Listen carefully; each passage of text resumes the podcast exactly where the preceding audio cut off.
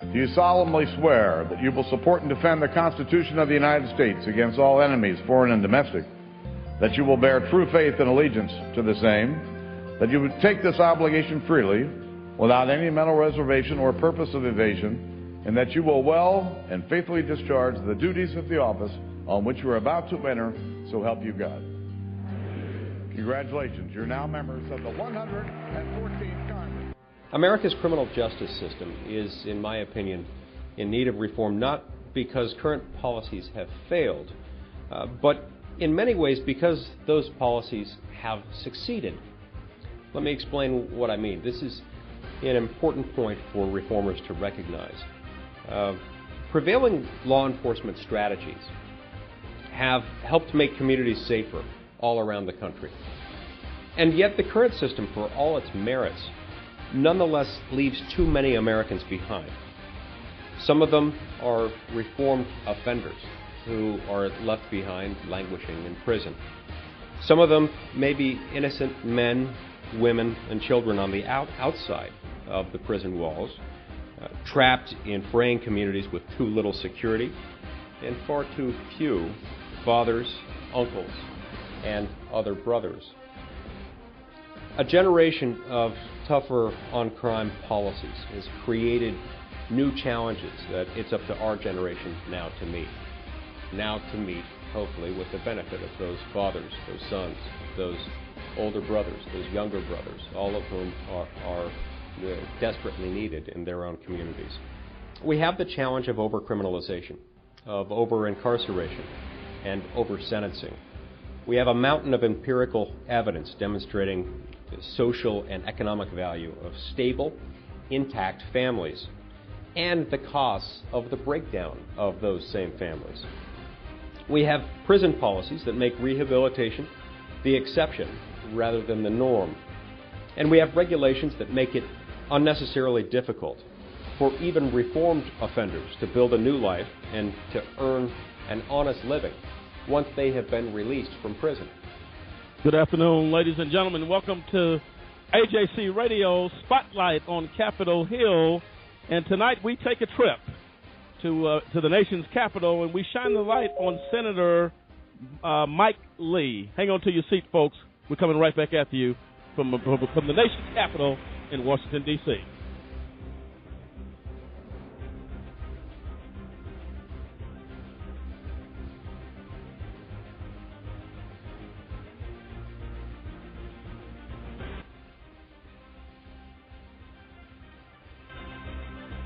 And there you have it, ladies and gentlemen. I'm Lamont Banks along with Cliff Stewart, Lisa Stewart, and Jeanette Williams. And folks, we've been taking a trip. If you wonder if we have frequent traveler miles, uh, you can take it to the bank because we have been coming from our nation's capital, uh, highlighting members of Congress uh, here on Spotlight on Capitol Hill. And tonight is no exception as we take a few moments tonight to shine a light on a senator from Utah, a man that, uh, Lisa, that we've had an opportunity to talk to, uh, share a little bit of green jello uh, on Capitol Hill with a little whipped cream. And I'll tell you what, it was well worth the trip for that. And uh, we're getting ready to take a trip, folks. Uh, it's going to be another humdinger here as we look at this uh, young man uh, who is doing things, Lisa, and and very personal with us. We had an opportunity to talk to him. That Yeah. interview is coming up he, right here exclusively on AJC Radio. So hang on in there, folks. And uh, before we get started, let's go to our disclaimer, Lisa. We want to just remind everyone that we are not attorneys and that a just cause does not provide any legal advice. You'll want to contact your own personal legal advisor for your legal needs. Also, the opinions expressed by callers and guests do not necessarily reflect that of a just cause or AJC Radio. And as always, we want to thank you for taking a little time out of your evening to tune in and, choose, and spend some time with us. And thank you for that, Lisa. Uh, and uh, Cliff, how are you doing this evening? Doing great. And Jeanette, um, I'll tell you what, uh, and, and uh, we are uh, we are, are very very excited uh, about what's been going on uh, in uh, in in Washington D.C. Um, a lot of good things happening as we have had the opportunity to Lisa shine the light on members of Congress, and we we believe we got there's a term in a call center if you've ever worked there, that we have calls in queue. Uh, we have senators and congressmen in queue yes, uh, lined up to come on this program, folks. This is something you do not want to miss uh, because it brings an understanding and information uh, that I think the American people, Cliff, as we uh, have have been doing this for a while, that I I don't think they're really aware of the good things maybe that are going on in Washington D.C. Uh, we're seeing a big difference with that. Cliff, your thoughts on that? Yeah, absolutely. I mean, we say here on AJC Radio that first and foremost that the public has to be informed. You got to understand what's going on in Congress. Uh, a lot of times, you know, you don't get everything that you need just watching a few minutes of C-SPAN. That's not where it's at. But when you uh, tune in to uh, Spotlight on Capitol Hill, you hear who the congressperson is, what they're about, and how the actions that they're taking actually impact you as an American citizen. No, absolutely. And Jeanette, you've had an opportunity to uh, take a look at at uh, uh, Senator Lee uh, making some differences, making some impacts. What are your thoughts on the senator? He's doing a great job. I mean, for a senator who's been in for such a short time, he's definitely making some moves and getting some things accomplished. So uh, my hat's off to him. And that's that's all well and good, folks. We are getting to the first steps of fall here across the United States. As uh, I, I don't know how to pronounce the. We're going to get into some current news first of all. Uh, hold your horses, folks. Uh, go ahead and grab the American flags. Fourth of July is over.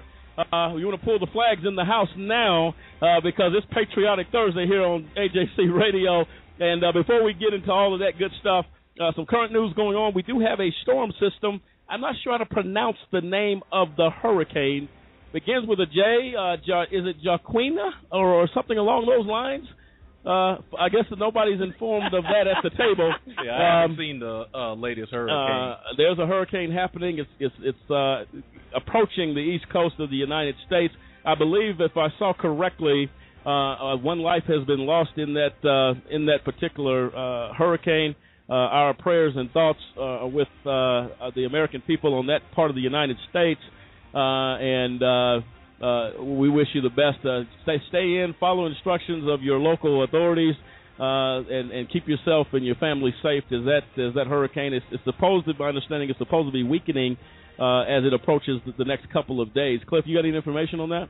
Uh, it's actually Hurricane Joaquin, and uh, it says I'm looking at it right now from 10 minutes ago. It says it still remains a Category Four storm, Wow. wow. but pressure has dropped to dropped to 130 mile per hour winds. So, Oh, wow. uh, you know, our hopes and and prayers are with everyone that are in the uh, Bahamas, and as it makes its way uh, toward America, let's all pray that that storm dissipates and um, for the families that been, have been affected by that. No, absolutely. And uh, uh, again, uh, our prayers and thoughts are, are with the uh, with the families uh, dealing with that, and uh, our prayers will go out to, to them on that issue.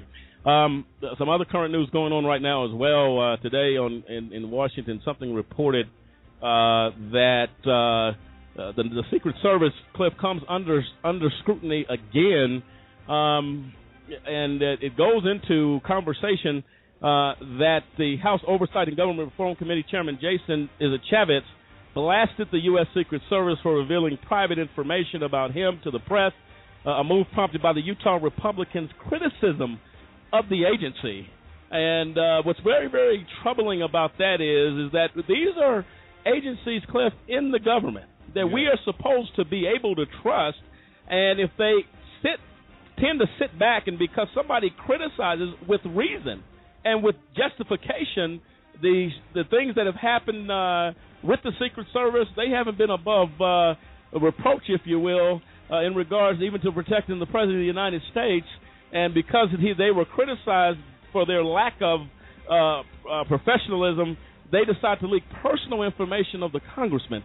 How appalling is that? Well, what it lets you know is that uh, even though they are not above reproach, they feel like they are above the law. You do not get any arm of the government that feels like it has the uh, right to blatantly leak private information on a congressperson. I mean, if you think about what's going to, you have a congressman who has the right to bring federal employees in uh, under contempt of court to bring uh you know basically these are these are the people who can impeach the president. You as a secret service agent feel like you have the right to leak their personal information. It lets you know that the Secret Service feels like they're above the law, that anything they do is not going to be scrutinized, is is is is not being overseen, and you know it it is uh, it's appalling and it's shameful to the American people that they are totally out of control. Well, and this is a branch of the government that is set in position to govern and to keep the America uh, safe uh, in, on that level and to protect the privacy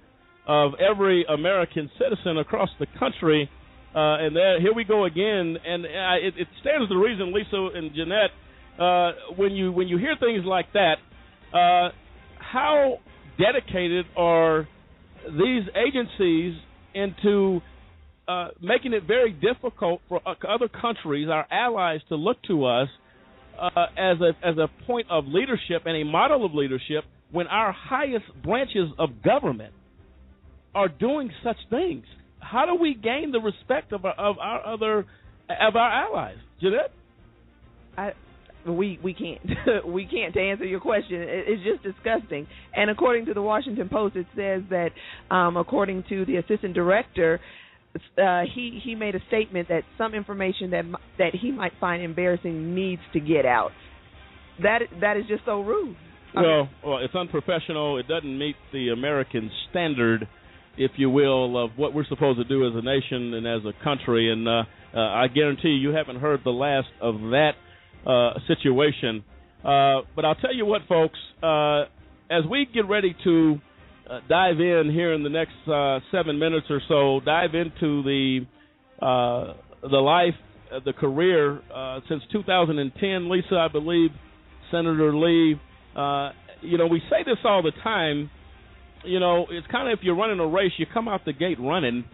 Senator Lee appears to have done that and continues to do that uh, in in trying to bring uh, change to America. This is a very very uh, passionate uh, and strong individual leader uh, in Congress, very much con- uh, dedicated to his family. Uh, Lisa, to his wife, yes. to all the things that mean a great deal of importance to him. A man, from what I gather from meeting with him, Lisa, in Washington, and, and you tell the folks what you think. Uh a man of high integrity, uh and and is concerned about how he is perceived uh, uh, to by the American people, and all the American people, of course, the state of Utah, and all of us. Uh, and took the, he was so gracious with us. He sure was. Wasn't he? Lamont, he was just. I mean, he was probably the most likable person that you want to meet.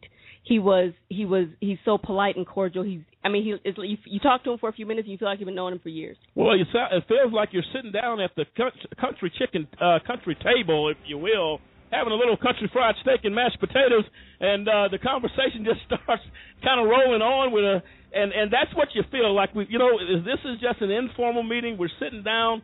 Uh, we may be watching BYU football, or, or we may just be sitting down again having that country uh, chicken fried steak dinner. Uh, Cliff, your thoughts of the uh, of the senator as we met him down there in Washington. Well, yeah, he's really down to earth. You know, uh, you to to have a man who who is that down to earth and really laid back and you know can can can make a joke and, and we know from the times that we've been uh, up on Capitol Hill how busy Congress Congress sure. is, and for him to be able to take the time and never make you as a citizen feel like oh you're intruding on his privacy. That's what you need in Congress. Absolutely. Is that these are the people they're there to serve you and you know us as the American people but they make you feel like it's not a duty, it's not uh, a burden to them. It's not an obligation exactly. or a task. Right. It's just it's just who he is, and and then he gives you green jello with. with well, I'll tell you what. Uh, you know, when you're sitting in that office, and his staff comes out with a couple of containers uh, uh, with some spoons and some whipped cream. Land of Lakes. I never knew Land of Lakes made whipped cream. uh, and I'll tell you what, uh, and treated us like we were family. Hey, come on in, and, and you know everybody around. I think it was Je- Green Jello Day, Lisa, it was, wasn't it? Yeah, it was. It was uh, every Wednesday they do um, in his office. You can come to the, his office and see him and have green Jello with the senator. Well, look, folks, you can call it unconventional, and maybe it's not the proper color of Jello. The uh, the red or the raspberry or whatever you like. I don't normally eat different colored jellos, uh, but I'll tell you what, that was a nice little treat that day. And to the congressman, we thank you for that. But folks in Washington D.C., if you happen to be available on a Wednesday afternoon and perhaps lunch is wearing off, uh, stop by Senator Lee's office for some good old green jello and some hospitality. Uh, it definitely does the heart good. So, folks, uh, I tell you what, this is getting ready to get into some serious discussion. Uh, Senator Lee is about what, we talked about, Cliff, uh, Lisa, Jeanette, Tuesday night, criminal justice reform. Uh, you can call it a part two because Senator Lee is adamant about criminal justice reform. He is adamant about working with other other members of Congress across the aisle. Uh, and we, Lisa, we got that sense from him as well that he doesn't mind reaching across the aisle and working uh, with other uh, uh, congressmen and, and, and senators and things along those lines to make things happen. Uh, and again, we've said it a dozen times on this program. That is something that is is sadly missing, uh, unfortunately. Uh, but it seems to me, Lisa, uh, uh, Cliff, uh, Jeanette, that the criminal justice reform is such a hot topic right now. It is something. It is so out of control. It is something that cannot be ignored. Thus, bringing people together, saying, you know what, it is a clear and present danger, if you will, and no disrespect to Harrison Ford for that uh, production, uh, but I'll tell you what, uh, it is a clear and present issue happening in America right now. The need to change the system. And in a few moments, we're going to go into that conversation. Uh, let you hear from the senator himself, who graciously gave us time. Uh, but until then, folks, get ready to settle in on a fall evening tonight. I don't know what your plans might be, but uh, we give you a cordial invitation to stay with us here on AJC Radio as we go to the nation's capital and emerge on the steps of Capitol Hill. And tonight it is Senator uh, Senator Lee from Utah.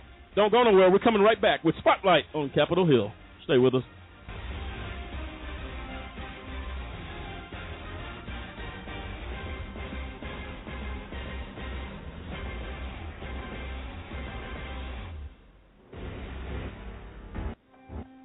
Ladies and gentlemen, can I ask you a Can question? Did you know Did you that know there are over there 2.4 million people people behind behind bars bars in the United in the States? United States. I'll ask you one I'll more ask you one question. question. Were you aware Were you that that is the is highest the number number of people of behind people bars in the entire the world? entire- The United The States United makes States up of only 5% of the world's of the world's population, population. But we But have we over twenty-five percent of the world's of the prison world's population. population. America America prides itself on being the most advanced and progressive progressive nation nation on earth. on earth. However, However, sadly, sadly, we are also we are the world's most archaic. hey, I'm going to give I'm you a personal invitation to get to involved, get involved with the fight with the against fight mass against incarceration. incarceration. Take a few Take a moments few to moments call to one call eight five five five two nine four two five two. 252. That is a just That is a cause. just call. and we fight, And we fight for justice. for justice. Again, call Again, just cause today. Hey, Don't delay. don't delay. Call one Call eight five five five two nine four two four two five two. It is It time, is time, and I say and I time, time that we take that we America's America's incarceration incarceration seriously. serious. Won't you join Won't us? you join us? Call today. Call today.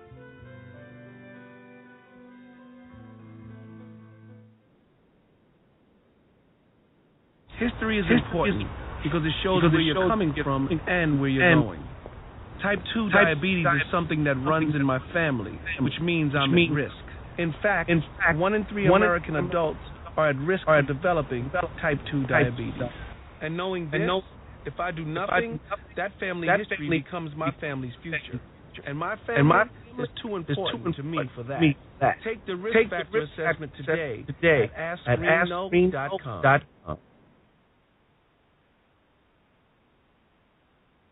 I can solve I can difficult solve problems problems for a Fortune for a 500 Fortune company. 500 I can run I a can successful run a business. successful business. You manage You manage your home. I can I can publicize your publicize message. your- I can I motivate can your motivate audience. your I can put I my can put military my experience to work for your company. Your company. I can teach I can your teach children. your children. I can boost I your can boost bottom your line. bottom I line. can I can help you with I could be a I could be a loyal and loyal, productive productive employee. But I can't But I my can't skills my to work for your to organization if I'm not given I'm not the opportunity. If you don't If you recognize don't my recognize talent and ability. and If you don't hire If you don't hire if you don't have you don't an open mind and a mind workplace and a that's workplace open to everyone, If you don't If you- realize that America works best when when everybody every works, what can What you can do? you do? What can you what do? can you do? what can you what do? can you do? You can remember You can re- that it worked. It's what people It's what can people do. It's what people can do that matters. Nearly 50 Nearly million Americans have disabilities. disabilities. Capitalize, on their talents with employment practices that benefit benefit everyone. everyone. Learn more at Learn more- whatcanyoudocampaign.org.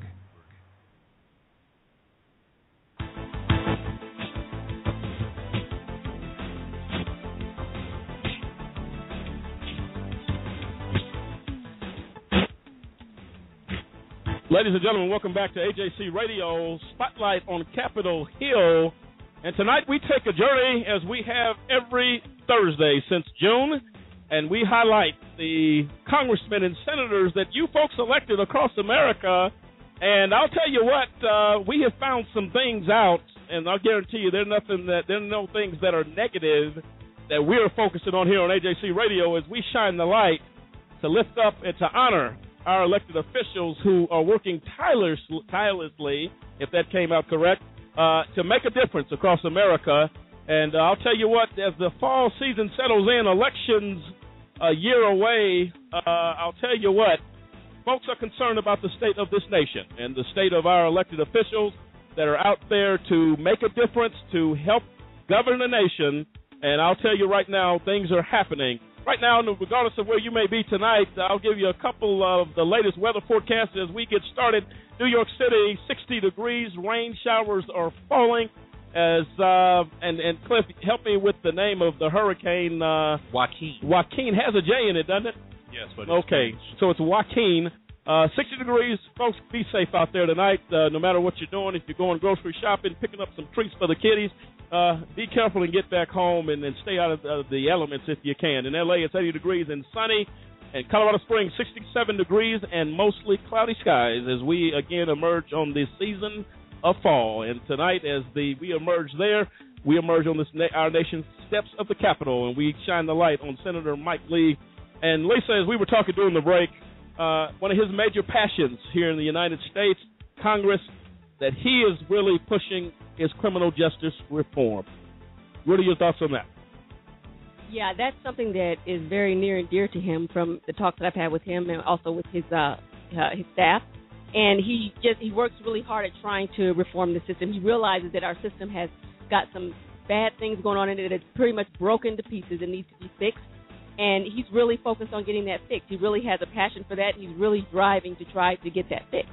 He really is, and uh, again, one of many things uh, that he is uh, doing. Uh, Senator Mike Lee was elected in 2010 as Utah's 16th. He was 2011 a month.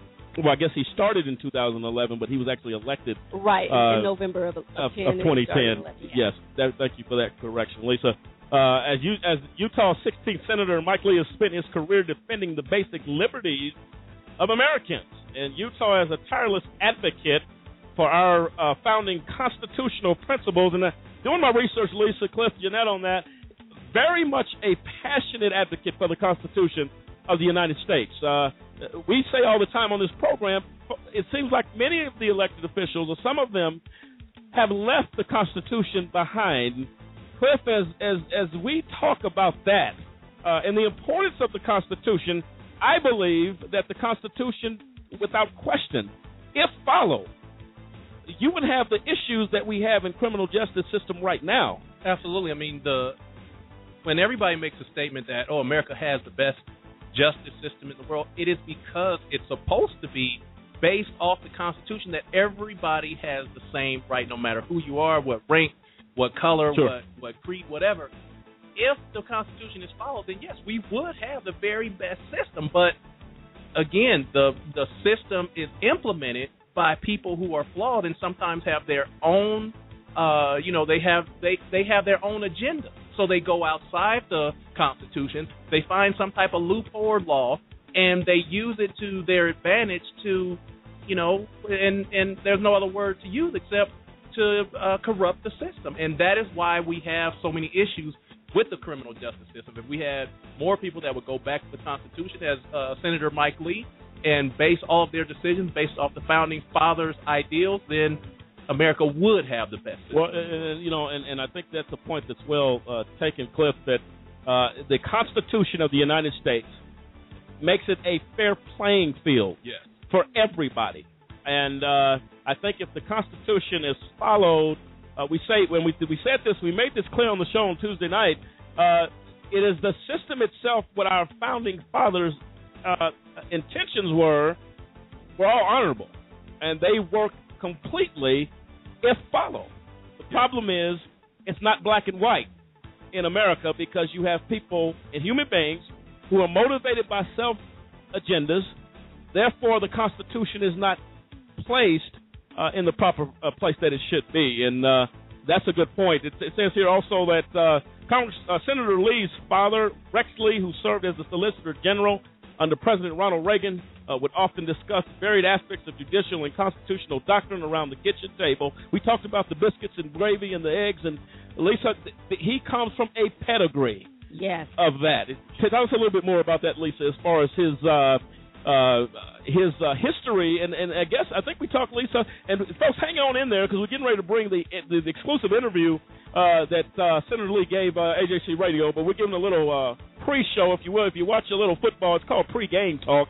That that's what this kind of falls under. Lisa, go ahead. Yeah, um, Senator Lee has. I mean, he's got he's got po- politics in his blood. He's got two cousins, Mark Udall and Tom Udall, are both of two of his cousins. He got he's got his brother Thomas Lee, who is a justice on the excuse me on the Utah Supreme Court. It's something, and I know in our conversation with him, he mentioned how his father. They always talked politics and talked about uh, our system and things that needed to be done. They talked it talked about it around the dinner table. He said it wasn't until way later that he realized that everybody didn't do that. That was something that they did on a regular basis.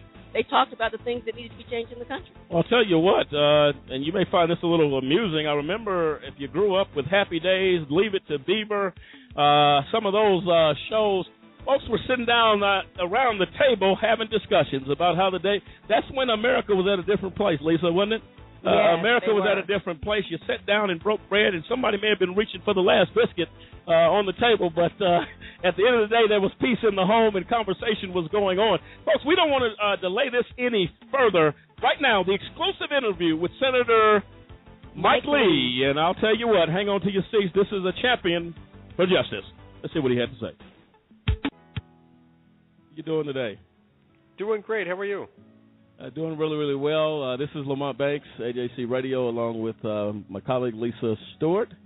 And uh, we appreciate you taking a few moments to talk to us today and uh, hope things are well. I'm sure very busy in Washington right now. Yeah, uh, it's it's going well. It's good to be with you. I appreciate it, uh, Senator Lee. And uh, as we go into, we had talked before that the purpose of Spotlight on Capitol Hill, Hill, excuse me, is about shining the light on our congressmen and our senators and our elected officials across the country. And uh, I'll tell you, we had a pleasure meeting with you there in D.C. a couple of weeks ago, and your passion, uh, we we really appreciate it, and, and we kind of an honor to have you on our program. Um, as we go into this, Senator Lee, as we look at some things going on in Congress right now, a big thing happening is criminal justice reform. Uh, people are talking about it all on Capitol Hill. Uh, had an opportunity to research uh, uh, you, you and, and your passion for this issue. Can you tell our listeners what is driving you uh, to take a stand and a push for something that seems to be so very important to the American people right now? Well, we've seen over the last 35 years some disturbing trends. We have a federal prison population that has increased nearly tenfold since 1980. Now, I think this uh, reflects not not a tenfold increase in the crime rate, as we know that the opposite is true. The crime rate's gone down. It, it instead reflects a few trends. One of them being the over-criminalization of the law generally, another involving the over-federalization of criminal law. But it, it has also stemmed in part from an excessive reliance by Congress on minimum mandatory penalties. This is where Congress will step in and pass a law saying if you commit crime X, then uh, you you will serve no less than five years in prison, or ten years, or twenty years. as the case may be. Now, there are instances in which some of these might make sense, but you've got to be very careful with them, or else you'll cause problems for the criminal justice system. And ultimately, you run the risk of making the criminal justice system less effective if you re- rely on them too much, and if you set the minimum mandatory penalties too high. That's why I've joined up with some of my Democratic colleagues, led by Senator Dick Durbin from Illinois, to introduce the Smarter Sentencing Act, which would reform our minimum mandatory sentencing system. Oh yeah, and and and Senator definitely agree with you on that. Uh, and a lot of people are a little bit. Uh, I, I think they're not informed that Congress is really working hard uh, to bring about these changes in America. We have the Michael Lee, Michael Brown situation, excuse me, um, and we have the Eric Gardner situation. We have police lack of police accountability.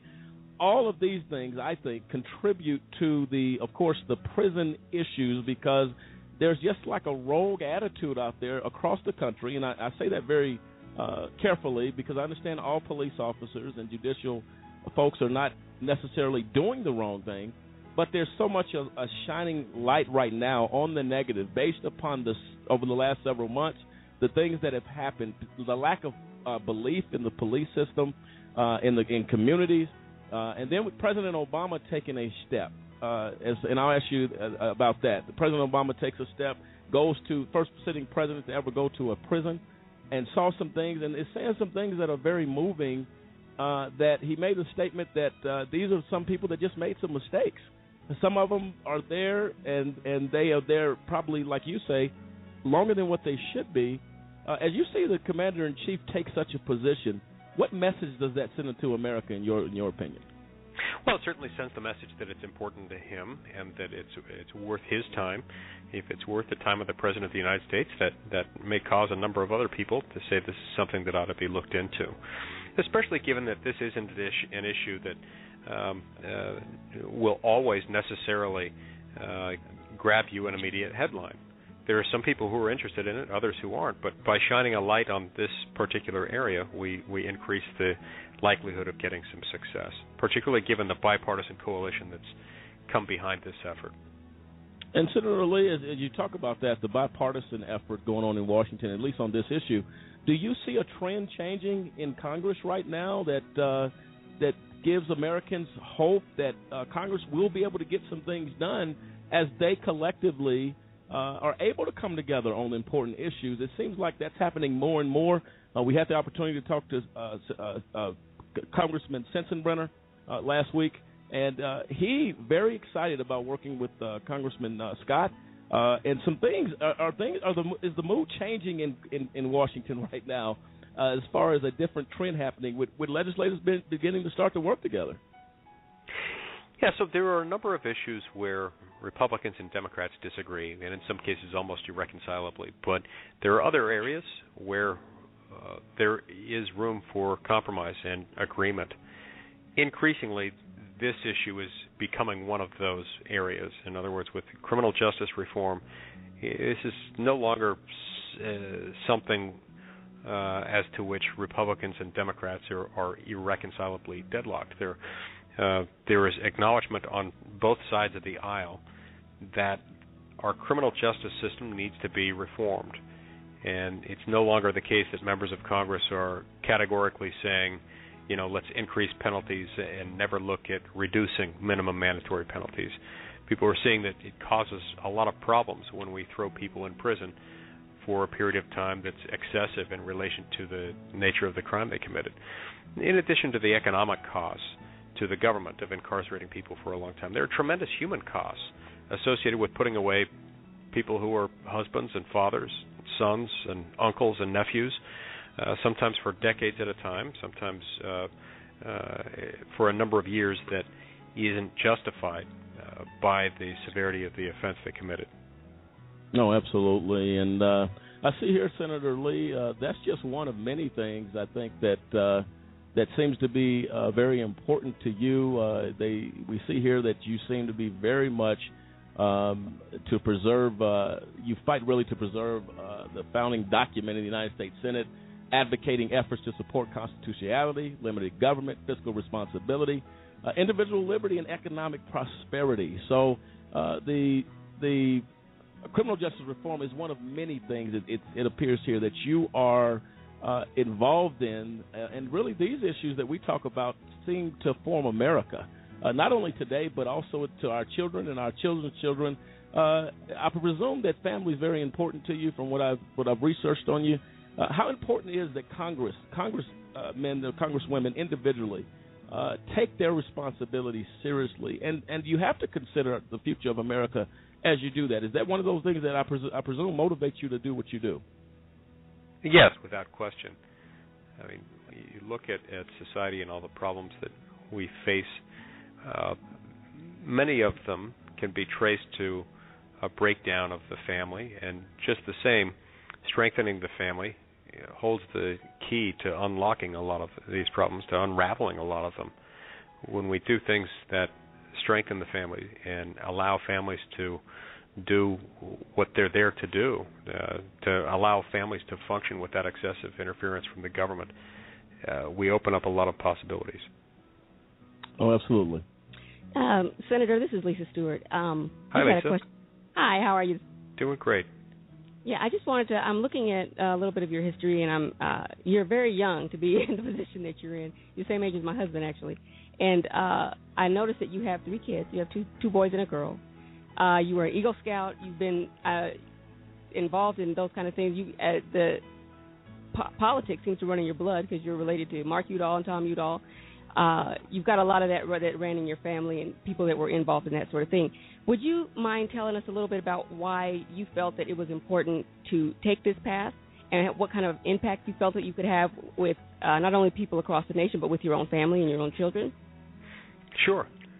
Um, you know, my interest in government and politics can be traced back to my childhood. We discussed the Constitution a lot in our family. We would routinely talk about constitutional issues over the dinner table, and I think I was 30 before I realized not every family does that, but it was it was routine in our house. And a few years ago, I decided to run for the United States Senate after I started becoming concerned uh, with the way that the federal government's being operated. Uh, that the federal government has become too big and too expensive. It's become too intrusive. It started to take the position that it it can be all things to all people, and it's harming a lot of people in the process. It's undermining uh, families. It's undermining individual liberty, and so that's what motivates me. That's what carries me forward. It's uh, part and parcel of what I view as the American dream. That this is the kind of place where someone can be born into poverty and have the reasonable hope and expectation that if they work hard and play by the rules, one day they'll be able to retire comfortably, or in some cases even wealthy. And uh, that all works. Uh, that whole American dream works precisely to the extent that we follow the Constitution. When we depart from it, we put ourselves at significant risk for losing some of those same blessings.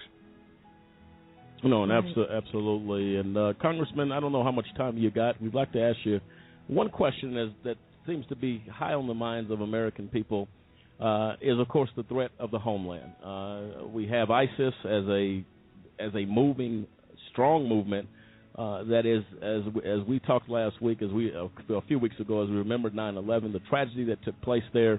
Uh, we reflected on that, uh, and we now face another threat to this country, and uh, people are talking about it. ISIS seems to be the poster child, if you will, of extreme horror that is in the hearts of the American people as as we see brutal killings of Americans and other people, uh, countries of our allies, rather, uh, people of those communities. What what are your thoughts on the ISIS situation, and how important is it that we ensure another 9/11 does not happen again, and we take whatever steps necessary to do that? Okay, so first of all, ISIS is um, is a truly evil organization. This is an enterprise that hates America, hates everything Americans stand for, hates the very cause of freedom, hates the idea that individuals could be free to live their lives as they see fit.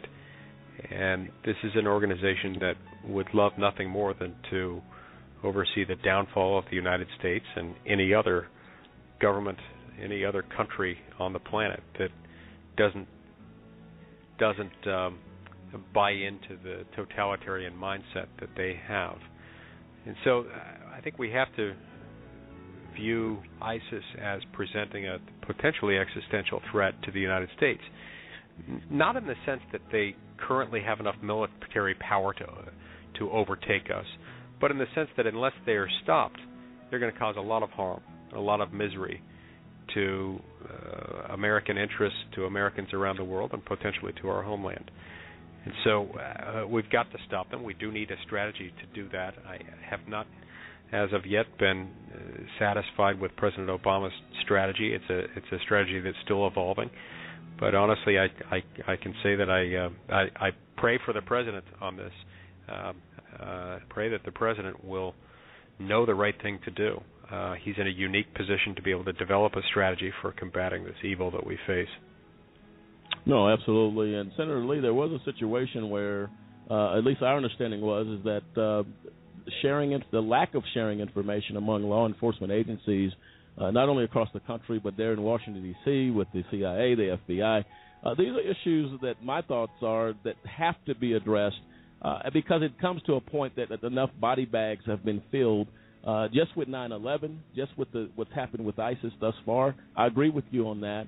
Uh, how important is data sharing and and really these agencies, you know, if you and excuse the expression, getting off the ego problems of who gets credit for this or that or who's doing this and that, and we share that information as a collective body of the United States to, to keep America safe.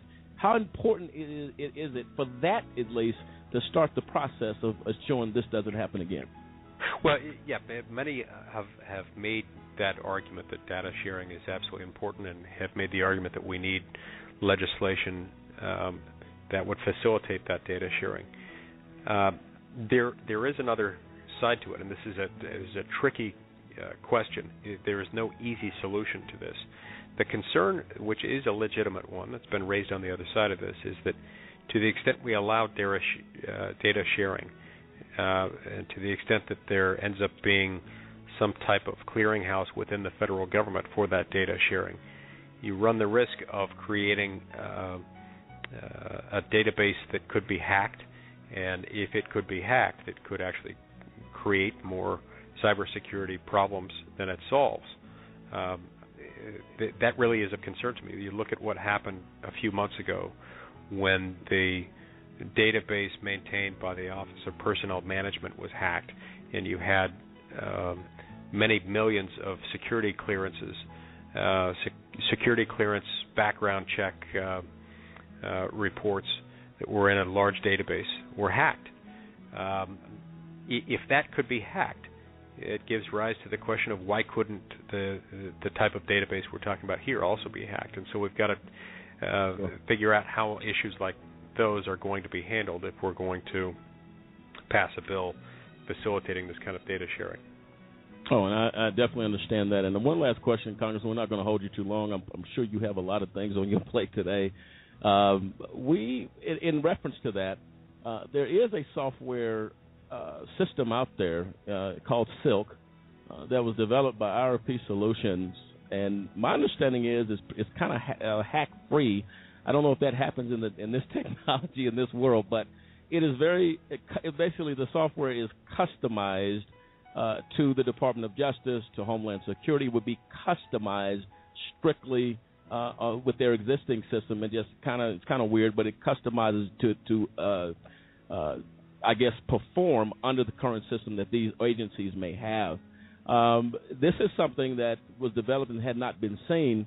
Uh, and I'm going to, with your permission, uh, Senator Lee, is forward that information to you because it's something you may want to look at uh, in regards as we seek solutions out. Uh, I always say all the time, in America, we're, all family, and uh, if there's something out there that can that can help America, uh, then I believe that the key decision makers, as Congressman Rangel said on this program a few weeks ago, uh, the tough questions have to be asked, and the answers and solutions have to be presented to the people that make those decisions.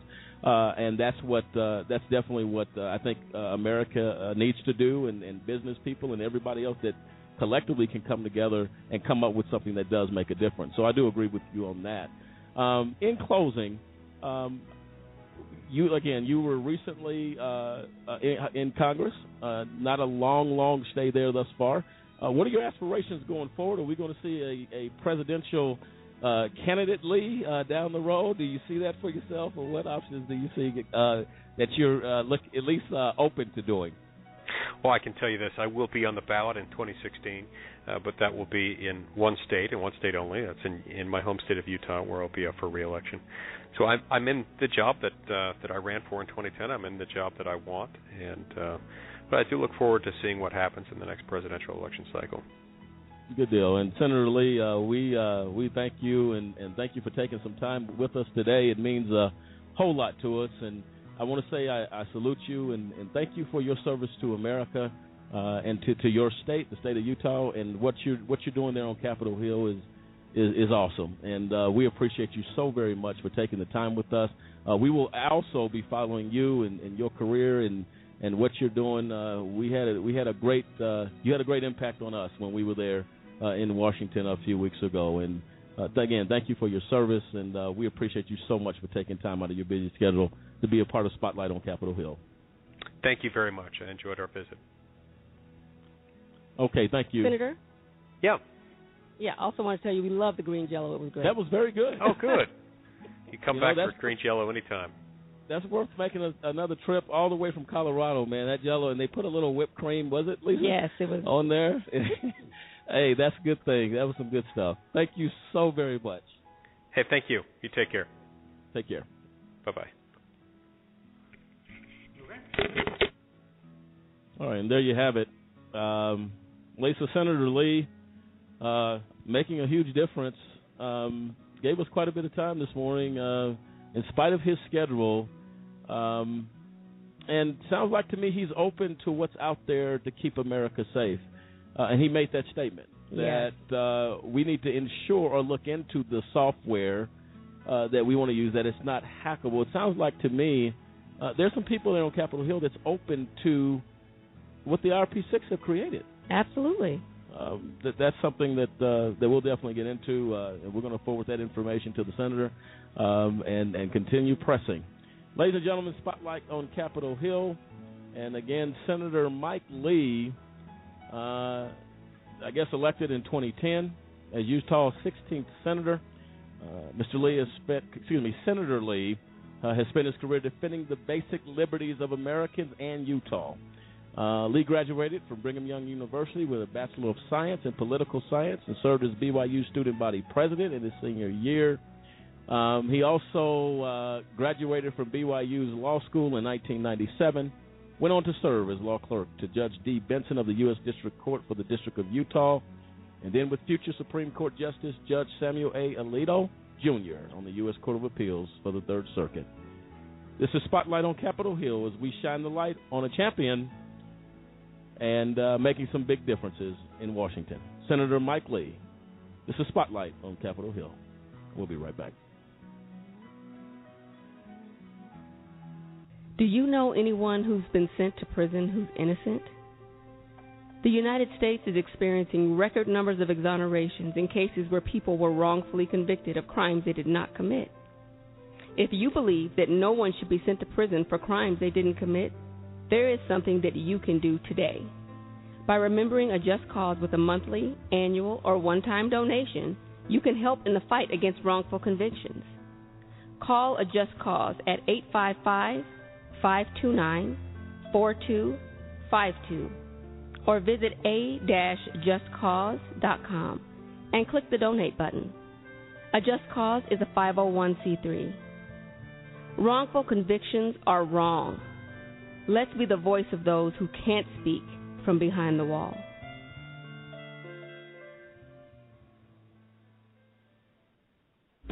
Odds of becoming an astronaut 1 in 13,200,000.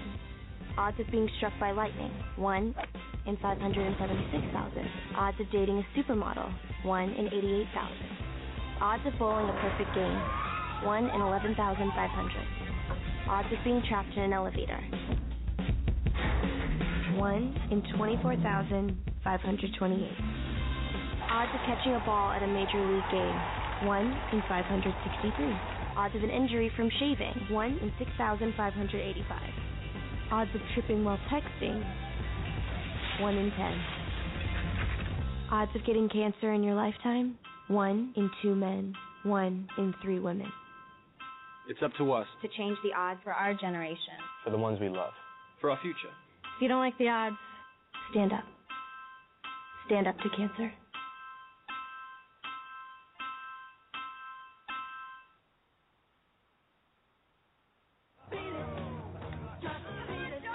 Just get in and talk about it. I've got to go home. Oh, come on, Carrie. We're going to a new place. She wants to go home, right? Let's go. Whoa! You okay to drive? Yeah, I'm fine. You sure? Relax. What's a few beers? If you don't stop your friend from drinking and driving, you're as good as dead. Drinking and driving can kill a friendship.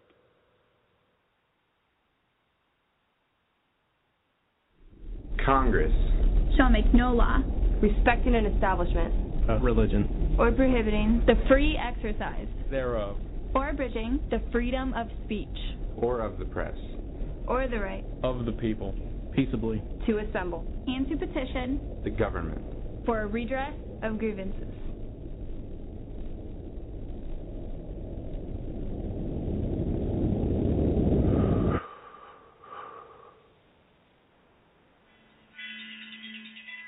But the legislators who vote on criminal statutes are, or at least appear to be, uninterested in normative arguments. To make an obvious example, for the past generation, virtually everyone who has written about federal criminal law has bemoaned its expansion. But the expansion has continued apace under very different sorts of Congresses and presidents. Normative argument does not seem to have mattered. One can put the point more generally. American criminal law's historical development has borne no relation to any plausible normative theory, unless more counts as a normative theory. Close quote. I'm here today because I do care about the normative arguments that can be made in this area. Uh, I do care about the normative arguments regarding ever expanding criminal states. I believe federal overcriminalization, in particular, is detrimental in terms of financial, social, human costs that it imposes on our country. And I'm far from alone in this regard. In fact, I believe that we're seeing increasing bipartisan sensitivity to overcriminalization issues and an increasing openness on the part of members of Congress, Congress to reevaluate federal criminal laws and regulations with making some common sense incremental changes. In conversations with colleagues, more often than not, I hear agreement that federal overcriminalization is a very serious issue. The Smarter Sentencing Act, which I introduced with Senator Dick Durbin uh, to address issues regarding federal overcriminalization related to sentencing for drug violations, already has 23 co-sponsors, including six Republicans in the Senate. In the Senate. And the House Judiciary Committee recently authorized, or reauthorized its bipartisan overcriminalization task force, chaired by Representative Jim Sensenbrenner, which has uh, done and I'm sure will continue to do exceptional work on this topic. I'm optimistic that as conferences like this one shed light on the severity of federal overcriminalization and the potential harms caused by the breadth and scope of federal laws and regulations, the momentum for reform in this area will continue to grow.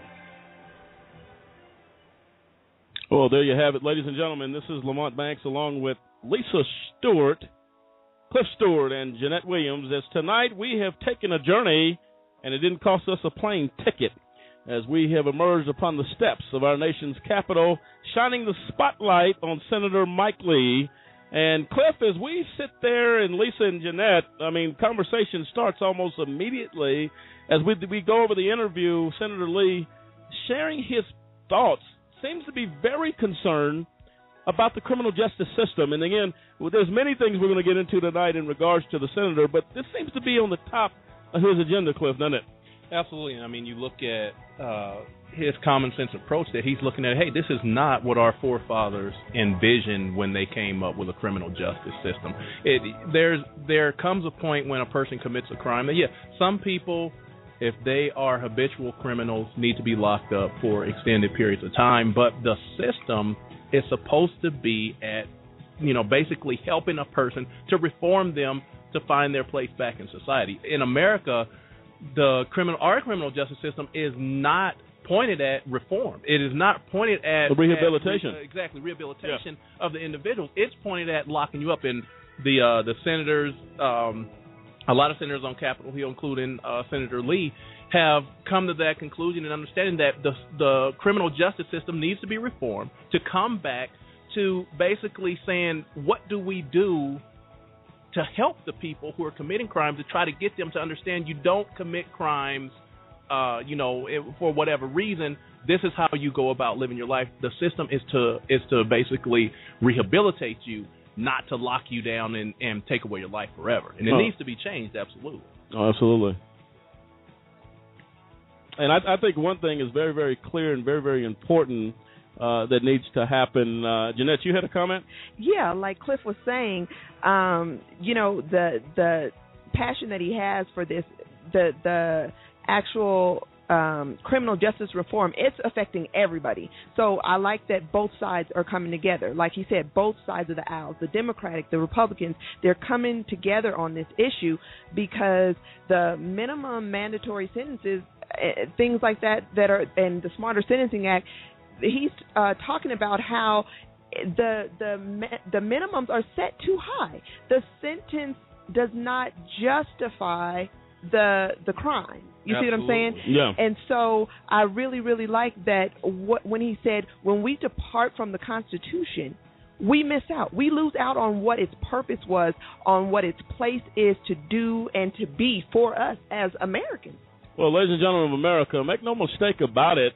Uh, at the end of the day, Senator Lee is talking. Uh, uh, Cliff and Jeanette, we said, Lisa, we said before, you have to be about it. You can't just talk about it.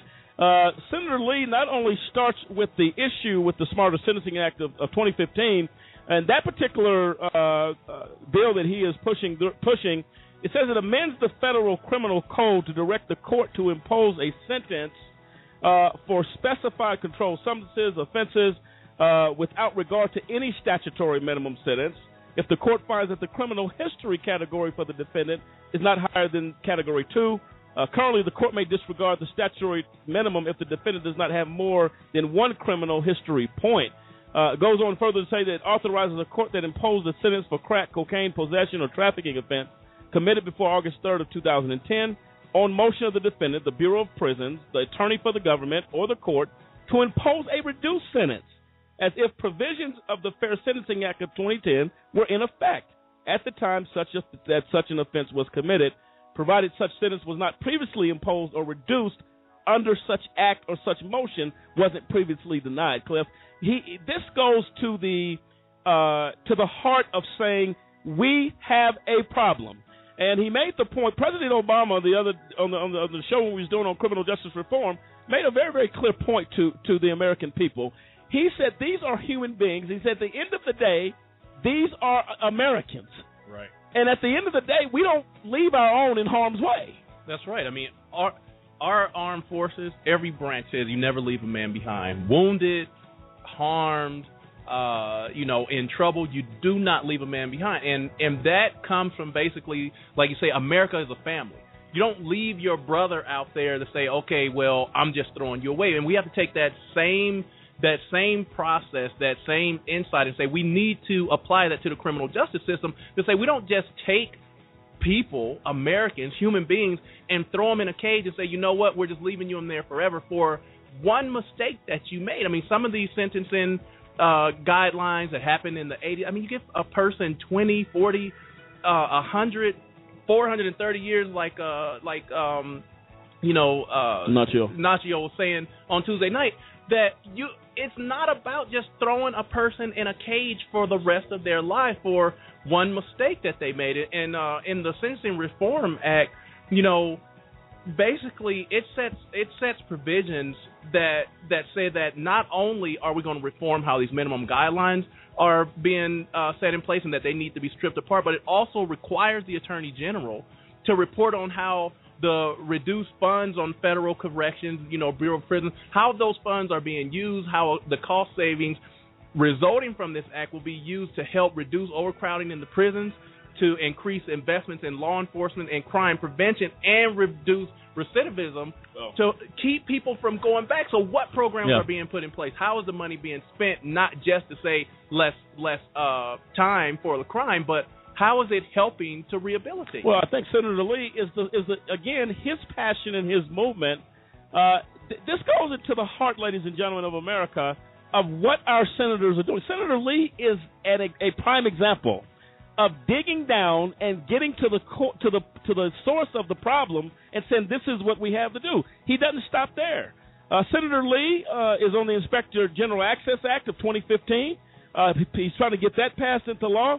It amends the Inspector General Act of 1978 to eliminate a provision of such act that requires referral of allegations of misconduct involving the Department of Justice, attorneys, investigators, law enforcement personnel to the Department of Justice, Office of Professional Responsibility, thus allowing the Department of Justice Inspector General to investigate those allegations. That that Senator Lee, what he is saying in a nutshell, no one is above the law. We've said this on this program.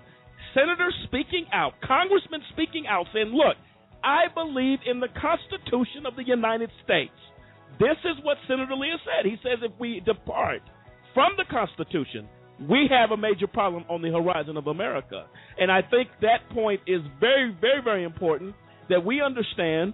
And and when you think about that, Cliff Jeanette, Senator Lee taking these steps, a man of true integrity, a man that is saying what matters is not about today only. It is about my children. It is about their children. It is about the future leaders of America.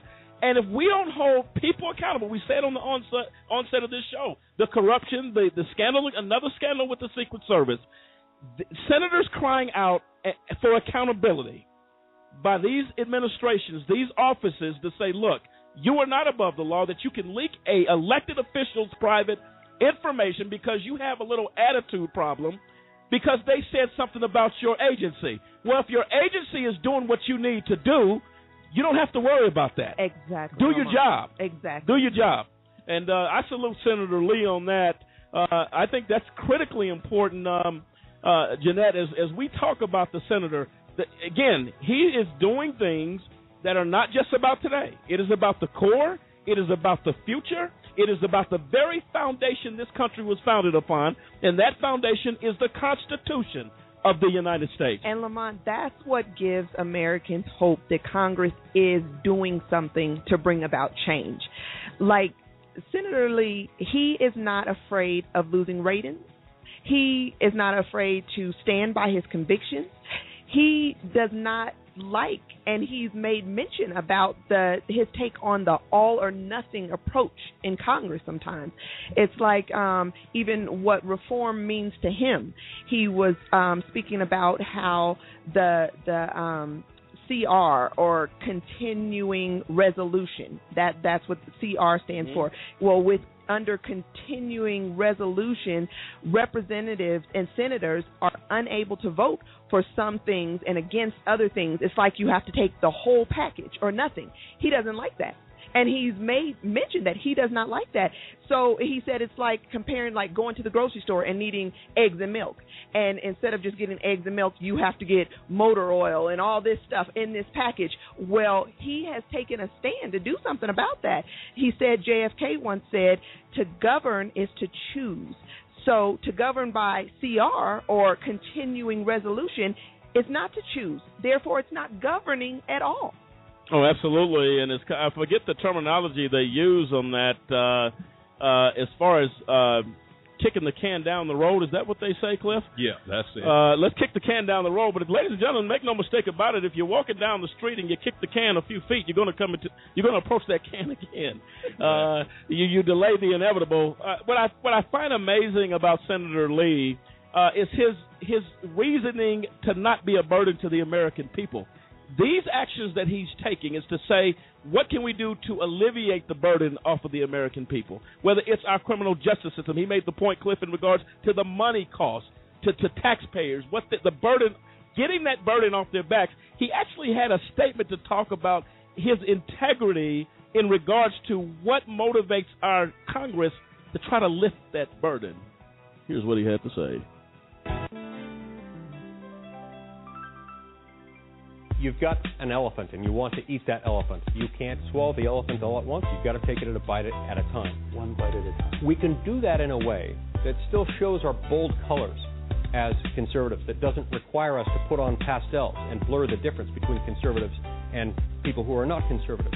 Uh, but we need to do it a step at a time. And, and these are very digestible pieces of legislation, very digestible reforms that could move forward sometime in the next few years and could gain the support of a majority uh, of uh, the members of both houses of Congress. And so that's why it's important to do this.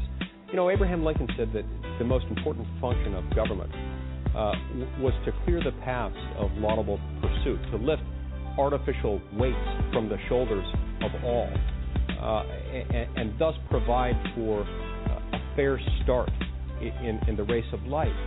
And that's really what we're trying to do here. Here, many of these artificial weights on the shoulders of Americans are placed on the shoulders of Americans by the federal government. We're looking for ways that we can start removing some of those weights. Of those we weights. might not be able to remove all of them, and maybe not all at once, but if we can remove one or two of them here or there, that's a good start. Well, there you have it, Cliff. Uh, wow, uh, you, you hear his sincerity. Uh, he is saying if it takes one step at a time, and him, who we're talking about, a champion, Senator Lee, Mike Lee from Utah, says if we can take a step, and you know what you find eh, to your to the point Jeanette alluded to, kick the can down the road is not going to get it done. That's right. He says if we have to go one step at a time, let's alleviate the burden off the backs of the American people. Cliff, when you have someone selfless as that, change has to be around the corner. That's right. He understands what it takes to make the change. You take one step at a time, you change one issue at a time, and issues, plural, begin to change. It's just like building a wall. You take one brick at a time, one brick by itself, that's not a wall, that's a brick. You can you barely would stumble over that. But you take a bunch of bricks, you line them up one at a time, and then you have a wall. You you continue to build on that wall. That wall becomes impervious to invasion. So if you make change one step at a time, the next thing you know, you have a system that actually works. Imagine that. Let's go to the phone lines. Who we? Uh, we got a few people on that uh, want to make a comment. We apologize for your wait, but uh, now we're ready for you. We have uh, Michelle who wants to make a comment about uh, some of the things she's hearing about Senator Mike Lee. Michelle, are you with us? Hear me? Mich- yes, we hear you. Okay.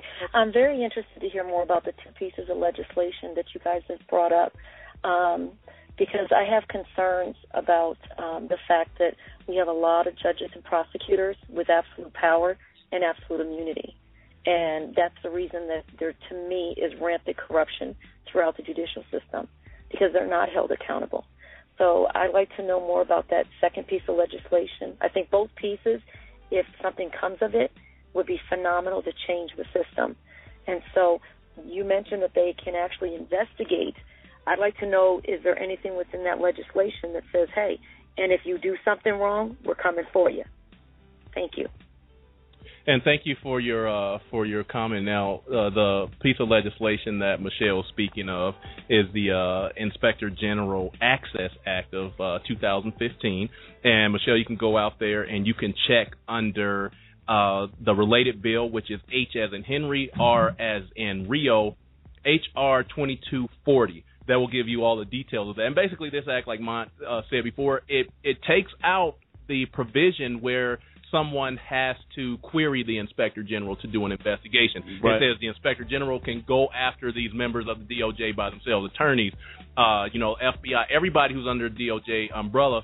They can go after them without having to be queried by someone else. So, so if Sure. the, uh, the inspector general uh, sees something going on, the Office of Professional Responsibility can go after that immediately. And and I'll tell you what, that is a huge act of courage on behalf of Senator Lee. Absolutely, absolutely. Uh, because he's attacking, not attacking, but he is uh, calling for accountability for uh, no matter what branch of government you're in. You're not That's above right. the law. You are subject to an investigation.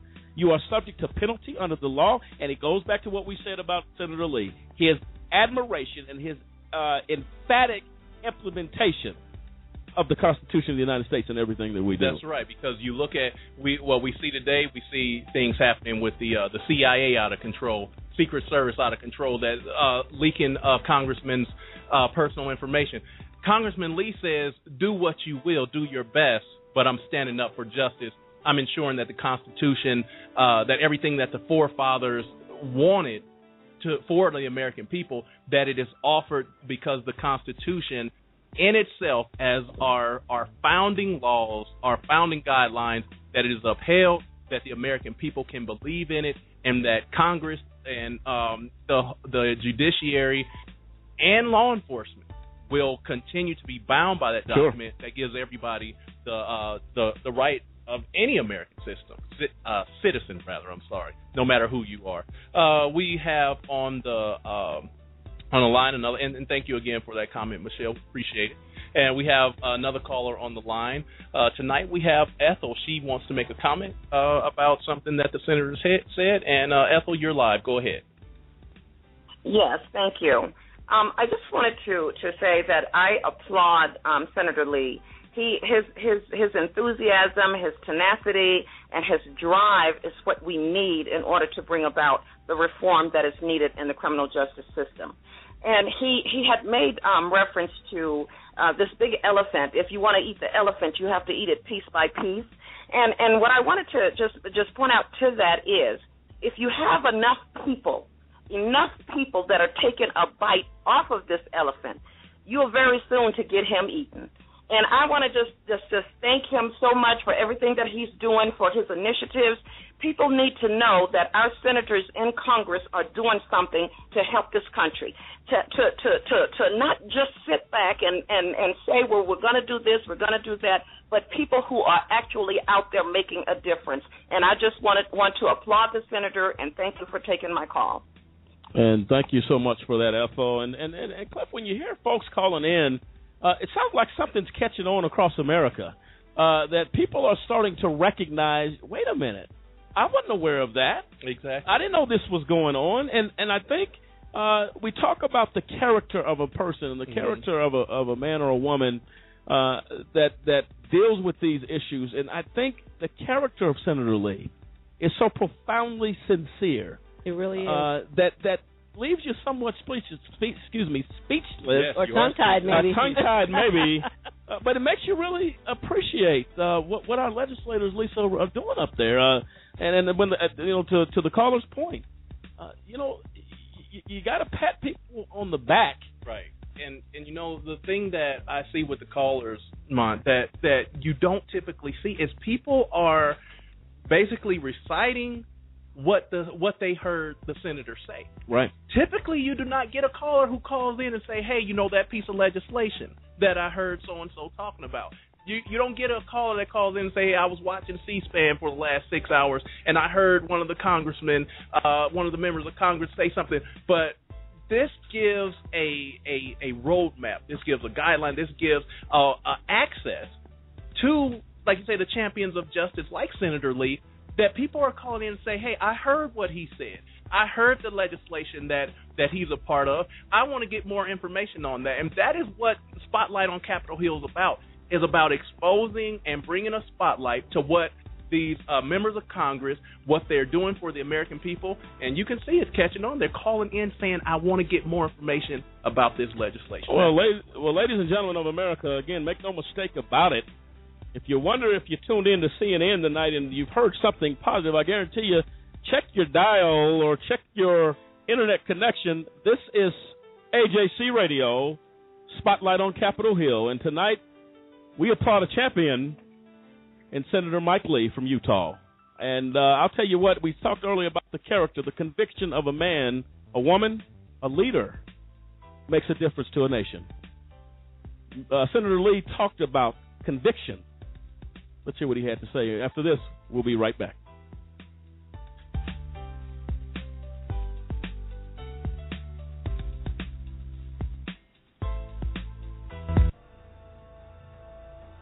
The city of God was submitted for safekeeping to the city of man. So, from ancient tribes to modern empires, governments derived their authority from the church, and vice versa. Uniform obedience to the established religion was enforced by the state, and dissent from official orthodoxy was outlawed. Minority faiths were suppressed, and heresy was punished as a crime. America was different, not by accident or chance or whim, but by design.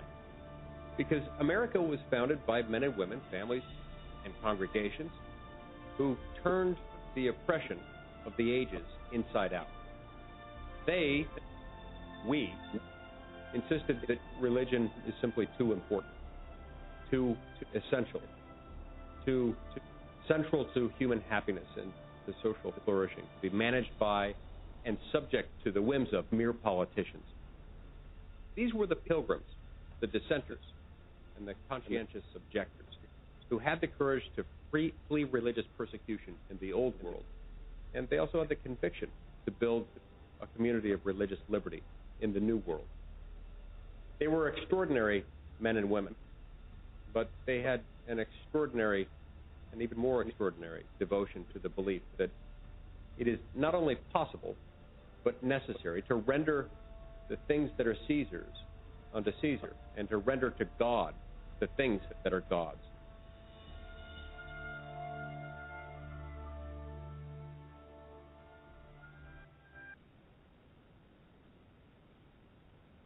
Today, an innocent person is standing trial for a crime they did not commit. Today, an innocent person is writing for help from a prison cell. 245 people have been exonerated by DNA testing, but researchers believe that at least 40,000 innocent people are still behind bars. For them, the answer is the Innocence Project, an organization that uses DNA technology to free those who've been wrongfully convicted of a crime. For more information about how you can support the Innocence Project, go to mylifetime.com.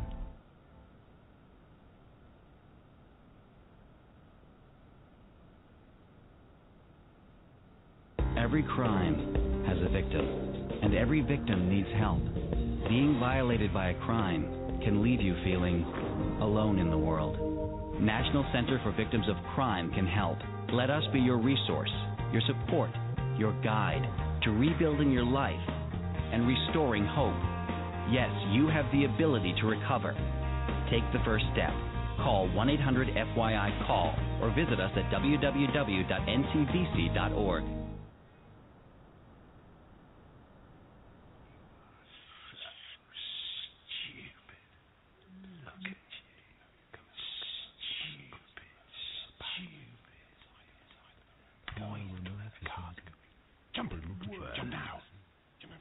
These are the voices that prisoners in solitary confinement hear every day. Out of Arizona's total of 2,076 prisoners held in solitary, 30% are taking prescription medication to deal with mental illnesses, and 11% have diagnosed schizophrenia. Experts report that the extreme and prolonged isolation exacerbates pre existing conditions and appears to even cause mental illness in prisoners who were not previously ill. While prisoners deserve punishment, Arizona can do better. We need to change the solitary confinement rules. Unlike any other states, Arizona prisoners are held in 8 by 10 cells for at least 23 hours a day with no windows and virtually no human interaction. Perhaps the best way to fix solitary confinement so it strikes a balance between punishment and humanity is to decrease the size of solitary units. Colorado, Texas, Mississippi, and Illinois have decreased the size of their units, only admitting prisoners who need the rehabilitating experience, and have saved over $6 million without compromising prison safety. A study produced in Colorado reported that after decreasing the number of solitary units, prisoners experienced an improvement in overall mental health of the confined inmate population. How can we do this? We need to reach out to Director of Corrections Charles L. Ryan, asking him to decrease the number of solitary units. Solitary confinement needs to remain a place for punishment and behavior change, but it can also be a place of innovation and rebuilding. Thank you.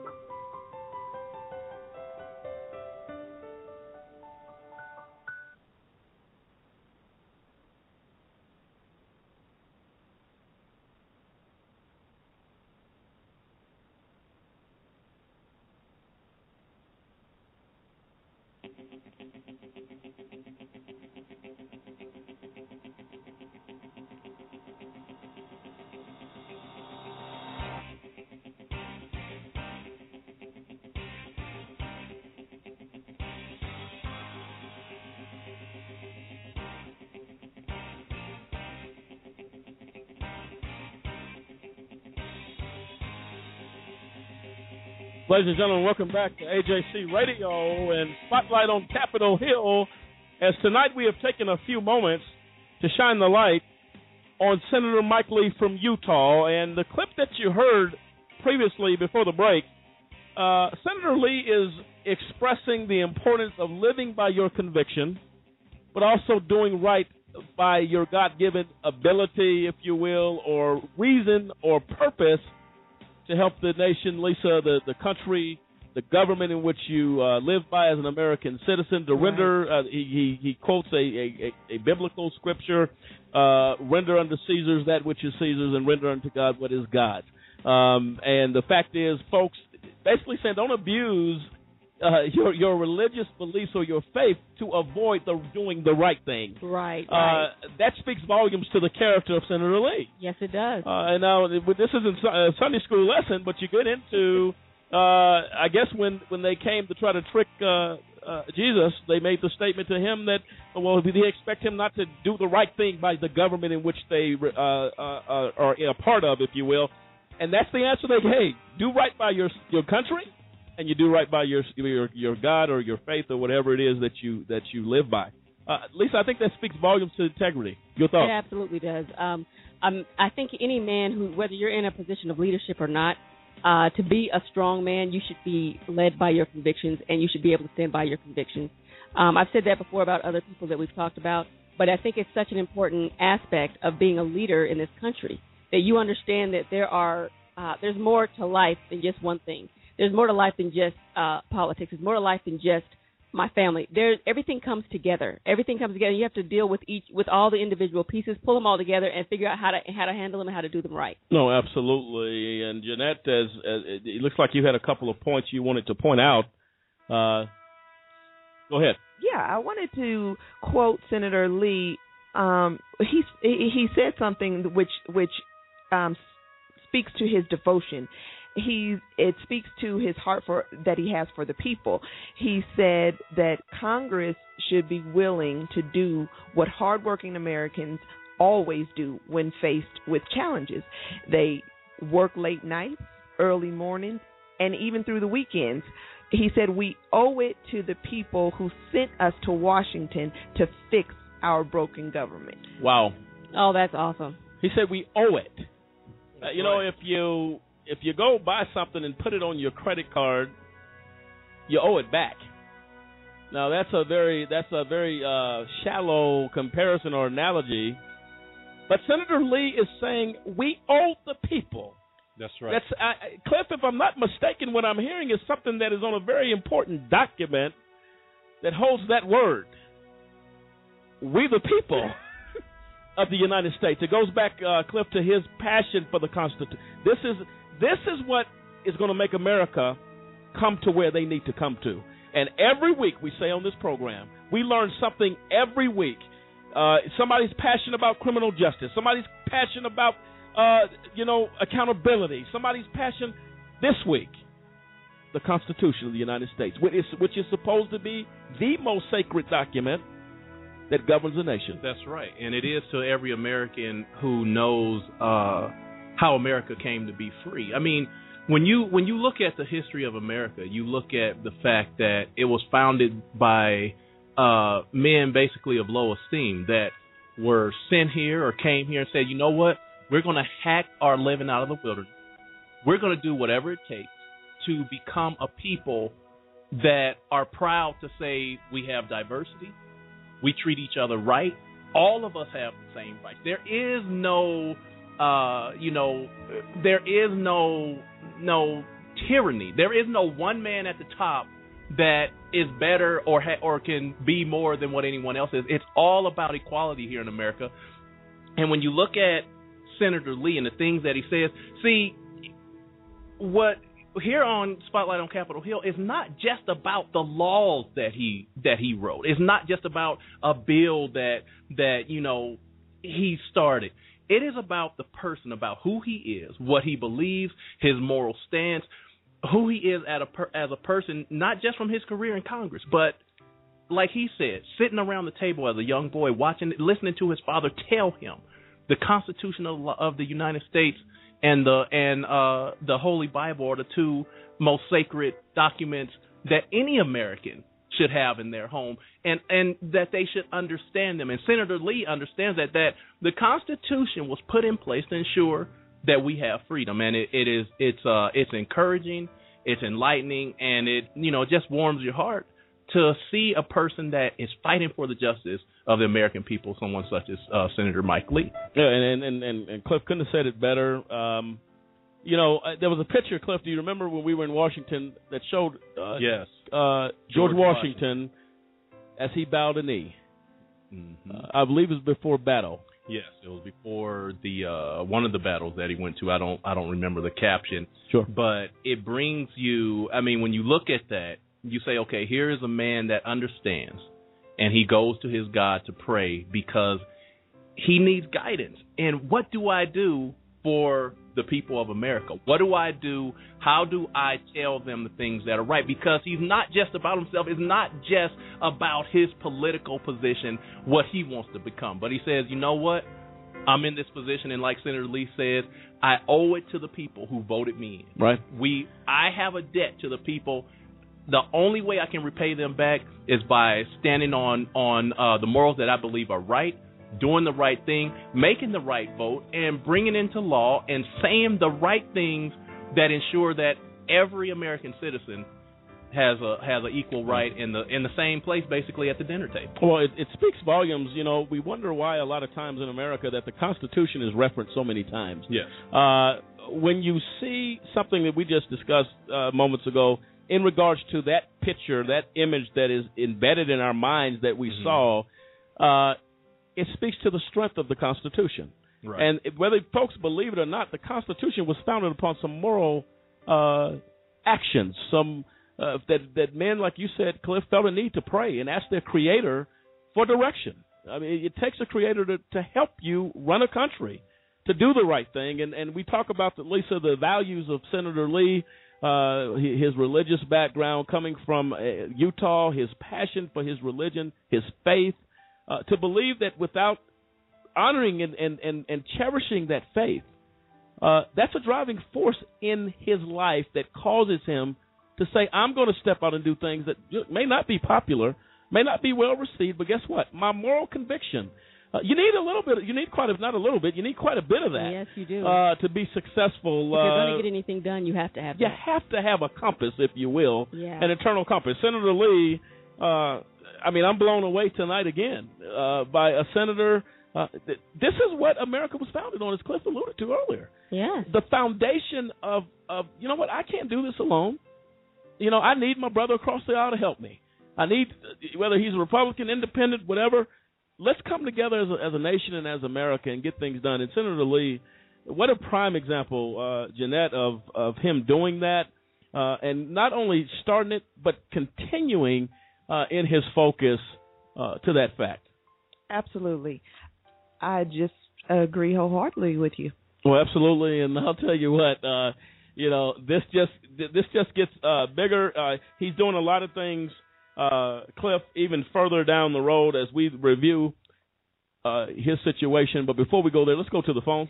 Yeah, uh, we have, um, you know, we want to make sure we give everybody a chance to make their comments. So we have um, Ashley on who has a comment about uh, Senator Lee and what she's heard uh, about him and and the things that he said that he has said tonight on this show. So go ahead, Ashley, you're live.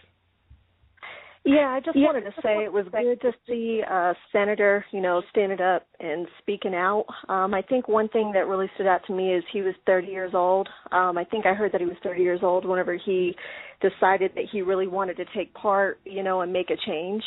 Um, so again, that's something that really stood out to me because really you can do it at any age. And another thing that stood out to me was he's truly compassionate about the change, and that's you know what what it takes for change. Um, so I just thank him for being interviewed on the show, and thanks for all the information. And you're welcome. Uh, and thanks, Ashley, for the phone call. And uh, you know, uh, if I'm not hearing, if I'm hearing correctly, Cliff, uh, a chord is being struck in the hearts of the people listening to this show tonight. That is, that's right. Uh, you know what? That's what this is about.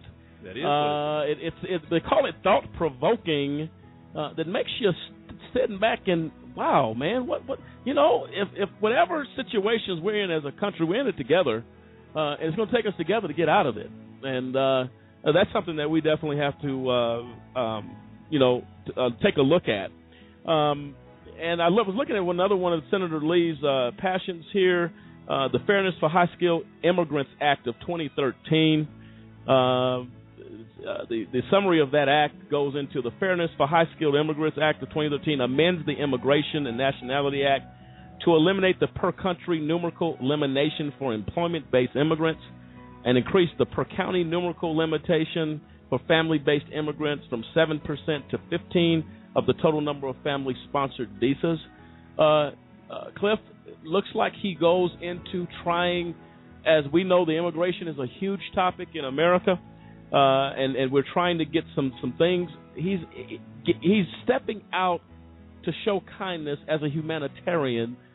That the immigrants in this the immig- immigrants, excuse me, in this country are of great importance, and we don't throw those folks away. That's right. right. I mean, the, you when you you look at the immigration, you know, whatever we want to call it, you want to call it an issue, a problem, a uh, legislation, whatever. When you look at it, it still involves people. And right. what the when you when you look at a person like Senator Lee, he understands that you don't just take a person and say because you weren't born here, because uh, you're not here legally, that we just throw you back and not care about what's going to happen to you on the other side of the line.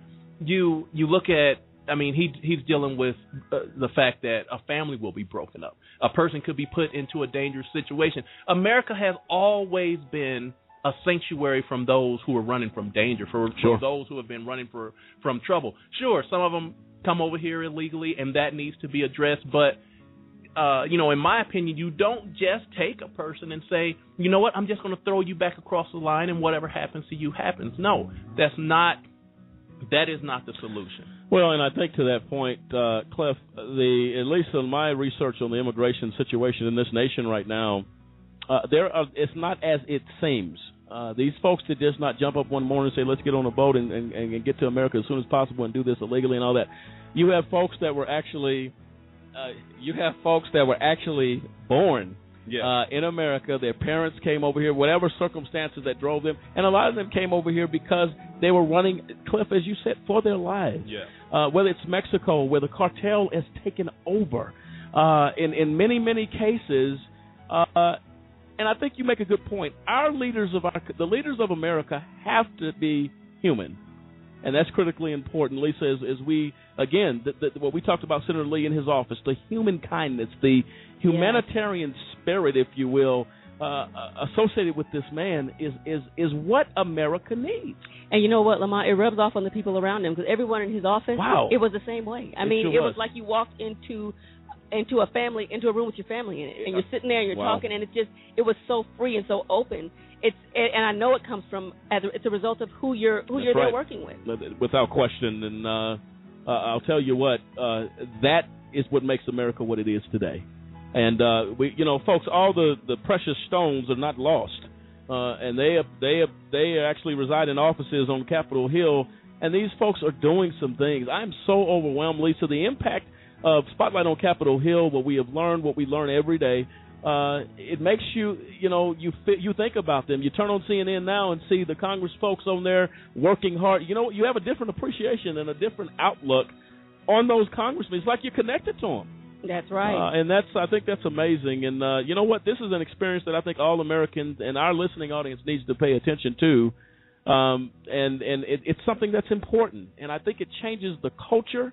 It changes the mindset. It's amazing what positive Yes. uh, uh, reinforcement does to the heart and the spirit of of of, of, of mankind. Uh, Cliff, uh, I mean, your thoughts on that? Well, yeah, because we have enough uh, negative. We have enough, um, you know, someone just like today, someone went on a shooting spree at another school.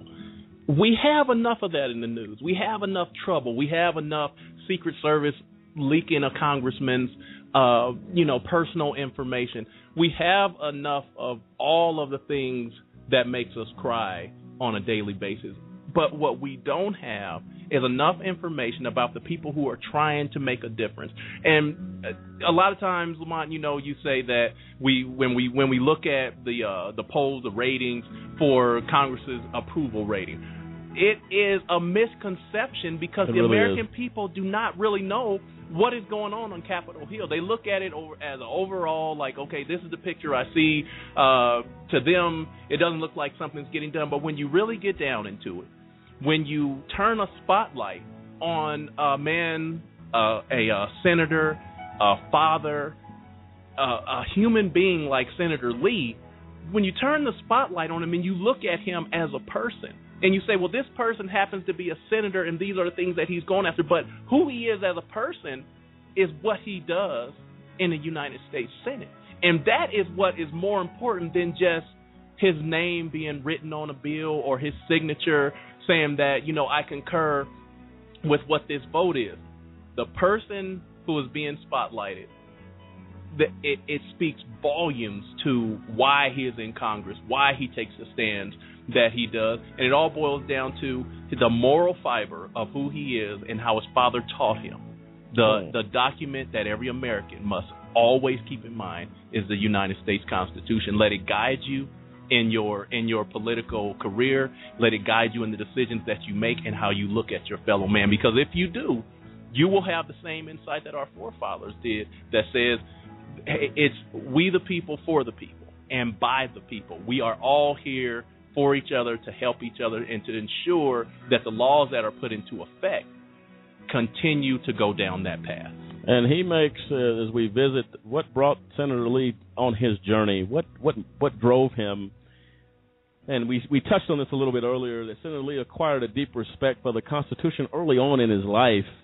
Uh, his father, Rex Lee, again, who served as the Solicitor General under, President Ronald Reagan, uh, would often discuss varied aspects of judicial and constitutional doctrine around the kitchen table.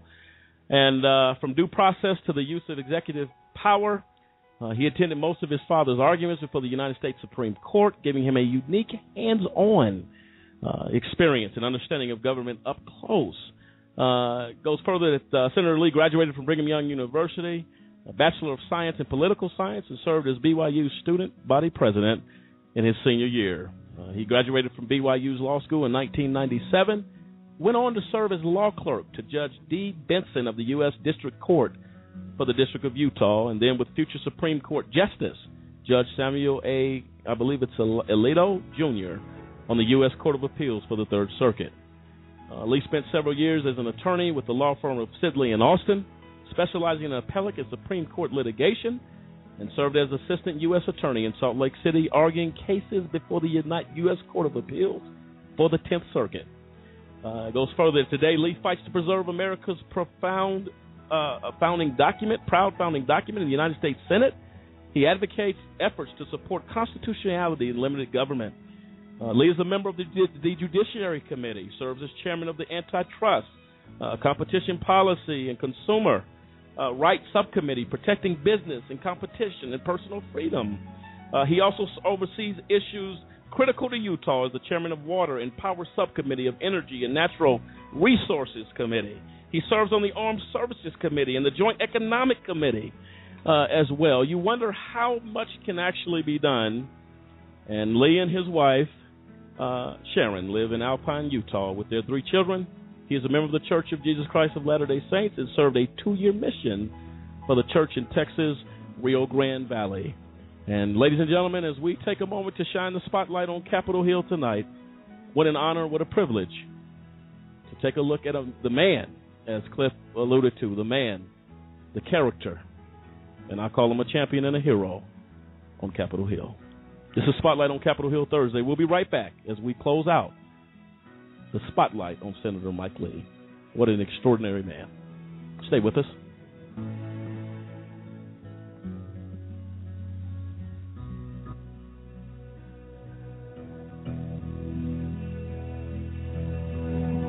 So most people don't understand the importance of exercising and eating right. Most people think it's about getting super buff or eating grass to keep that perfect bod, but those who believe that are wrong. Exercising regularly and getting the right balance of nutritious food leads to a common diagnosis known as healthy. Now, healthy may sound mainstream and boring, but it's real. It improves your immune system, prevents sickness, boosts self-confidence, and controls body weight. It gives you energy and improves your overall health. overall health. So next time you think that's not bad, think again and be the best you you can be.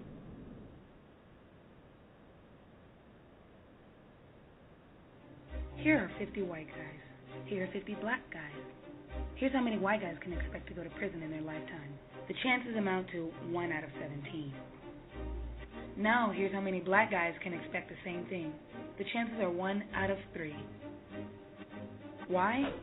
Lots of reasons.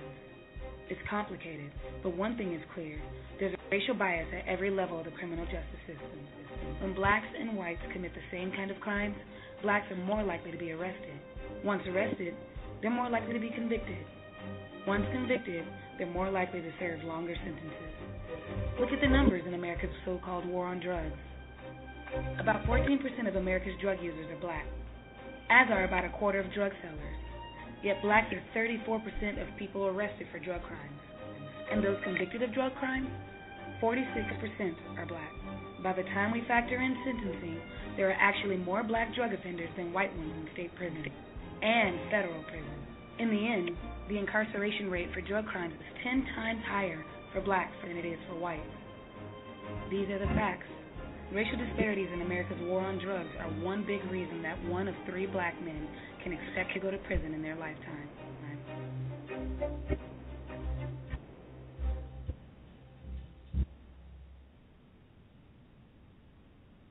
Hey guys, I'm Jordin Sparks. I'm Chace Crawford. Hey, what's up? It's Usher. Hi, I'm Rachel Bilson. I'm Hayden Christensen. I'm Peyton Manning. Hey, we're Fall Out Boy. I'm Jared Archuleta. I'm Corbin Bleu. I'm Kristen Bell. And we're the Jonas Brothers. Do something good for your community. Reuse bags and bottles and always recycle. Help us collect a million pounds of food. Helps people prepare for natural disasters. Do something about homelessness. Anyone could be a rock star in their community. So then do something. Do something. Do something. Do something. Visit dosomething.org to find out how.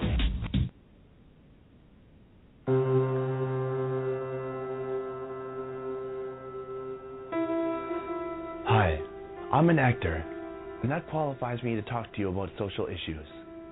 And even though my opinion is controversial, I believe that racism is wrong. Now, today, what I would like you to do is take a look at your skin color and hug somebody that has a different color skin. We can stop racism together, one hug at a time. Definitely ask permission before you hug somebody. Thank you.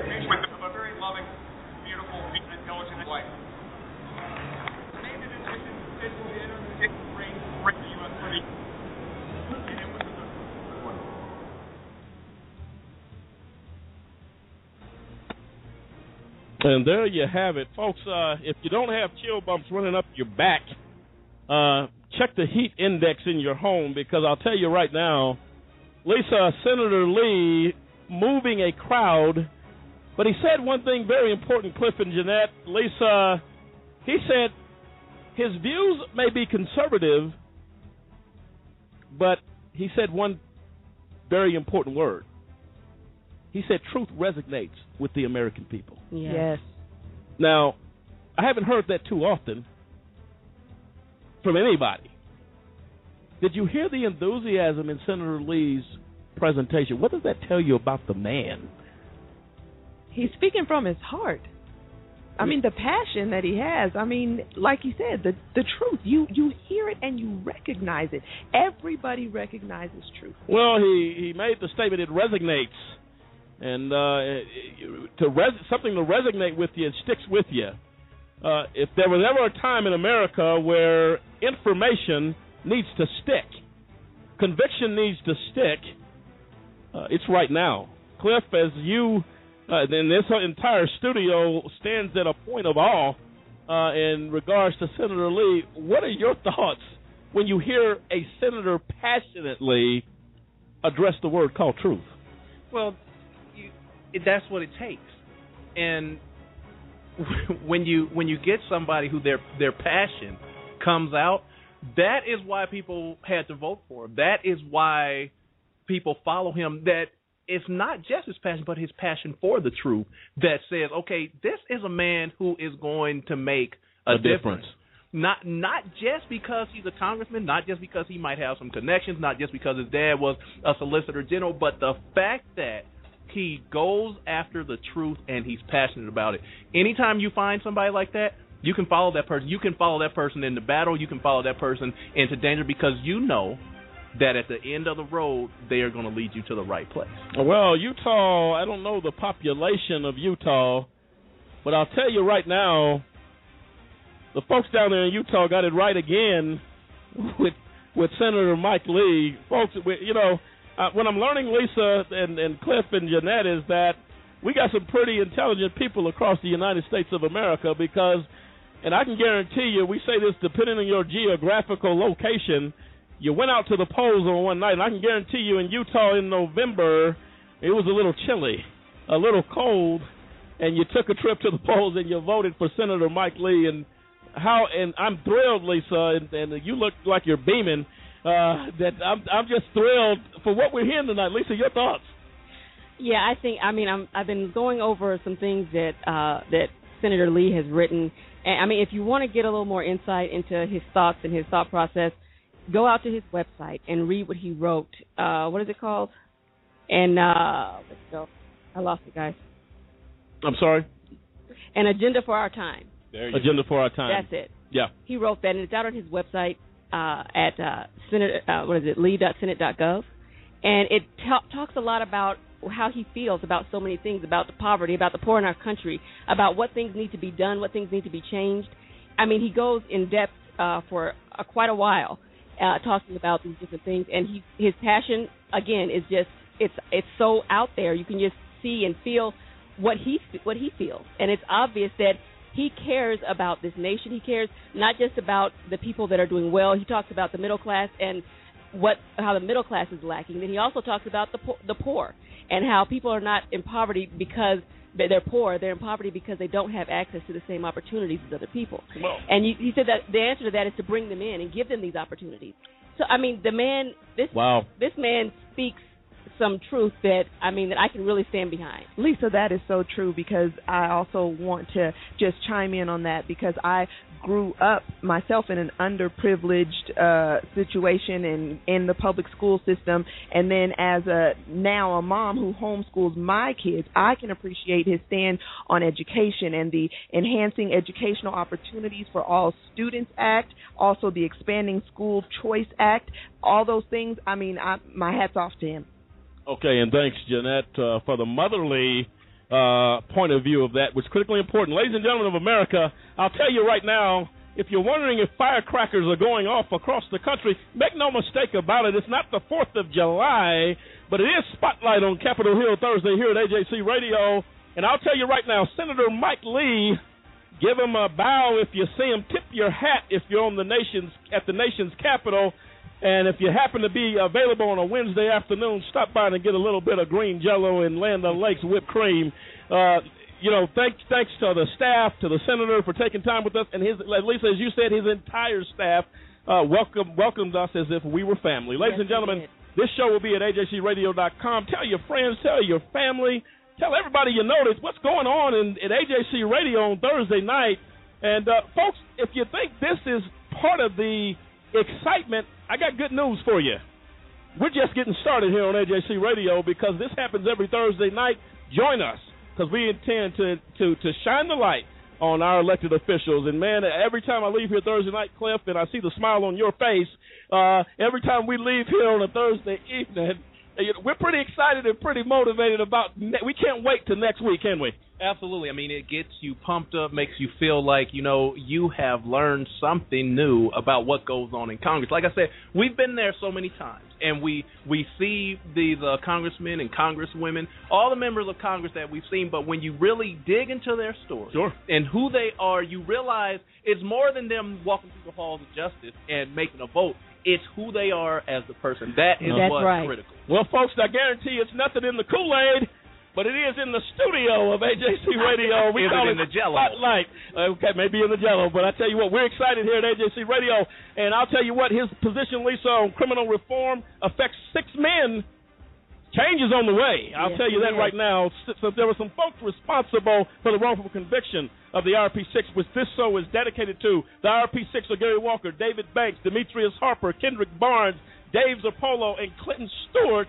And we got some folks that are responsible, but I believe, Lisa, as criminal reform takes shape, we, we got some great things ahead coming ahead. But- But, before we go to the greatness, let's go to the perpetrators of justice who are responsible for the wrongful conviction of the IRP6. Who are they? Okay, we've got U.S. Attorney John Walsh, Assistant U.S. Attorney Matthew Kirsch, Assistant U.S. Attorney Sunita Hazra, Attorney Greg Goldberg, Federal Judge Christine Arguello, Appellate Judge Jerome Holmes, Appellate Judge Bobby Baldock, Appellate Judge Harris Hartz, Federal Judge R. Brooke Jackson, Magistrate Judge Craig Shaffer, Court Reporter Darlene Martinez, FBI Agent John Smith, FBI Agent Robert Moen, former Federal Agent John Epke, former Federal Agent Gary Hillberry, Attorney Thomas Goodread, Attorney Clifford Barnard, Attorney Thomas Richard, Attorney R- Robert Berger, Attorney Mitchell Baker, Attorney Boston Stanton Jr., Attorney Rick Kornfeld,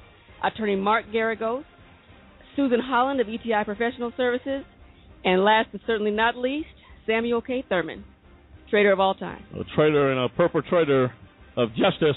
Ladies and gentlemen, thanks for joining us tonight here on AJC Radio Spotlight on Capitol Hill, where we bring the message of justice all around the world. And remember, one thing is for certain one brick at a time changes a nation. Hang in there, folks. Justice is on the way. Take care. Good night, America. Good night. Night.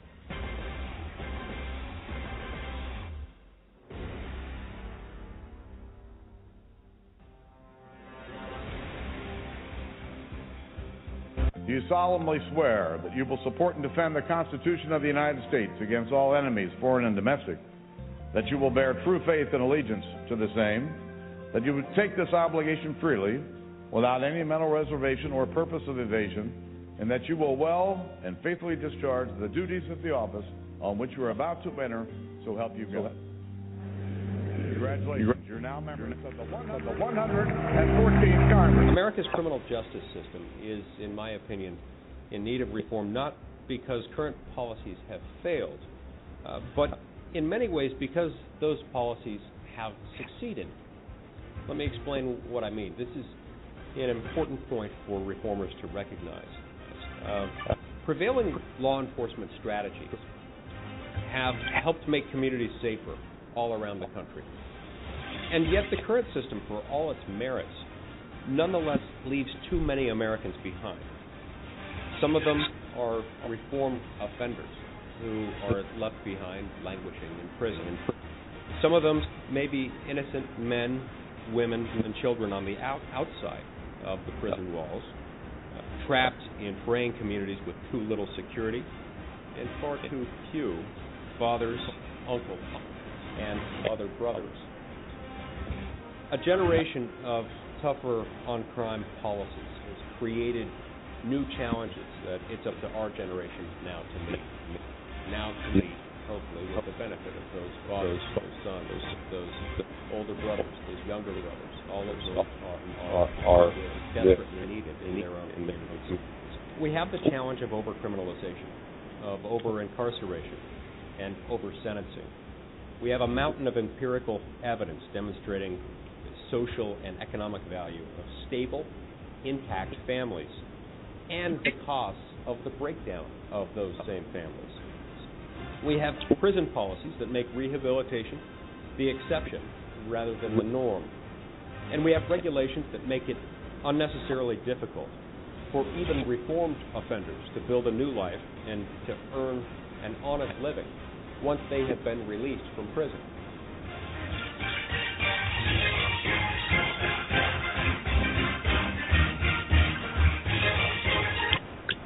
Huh?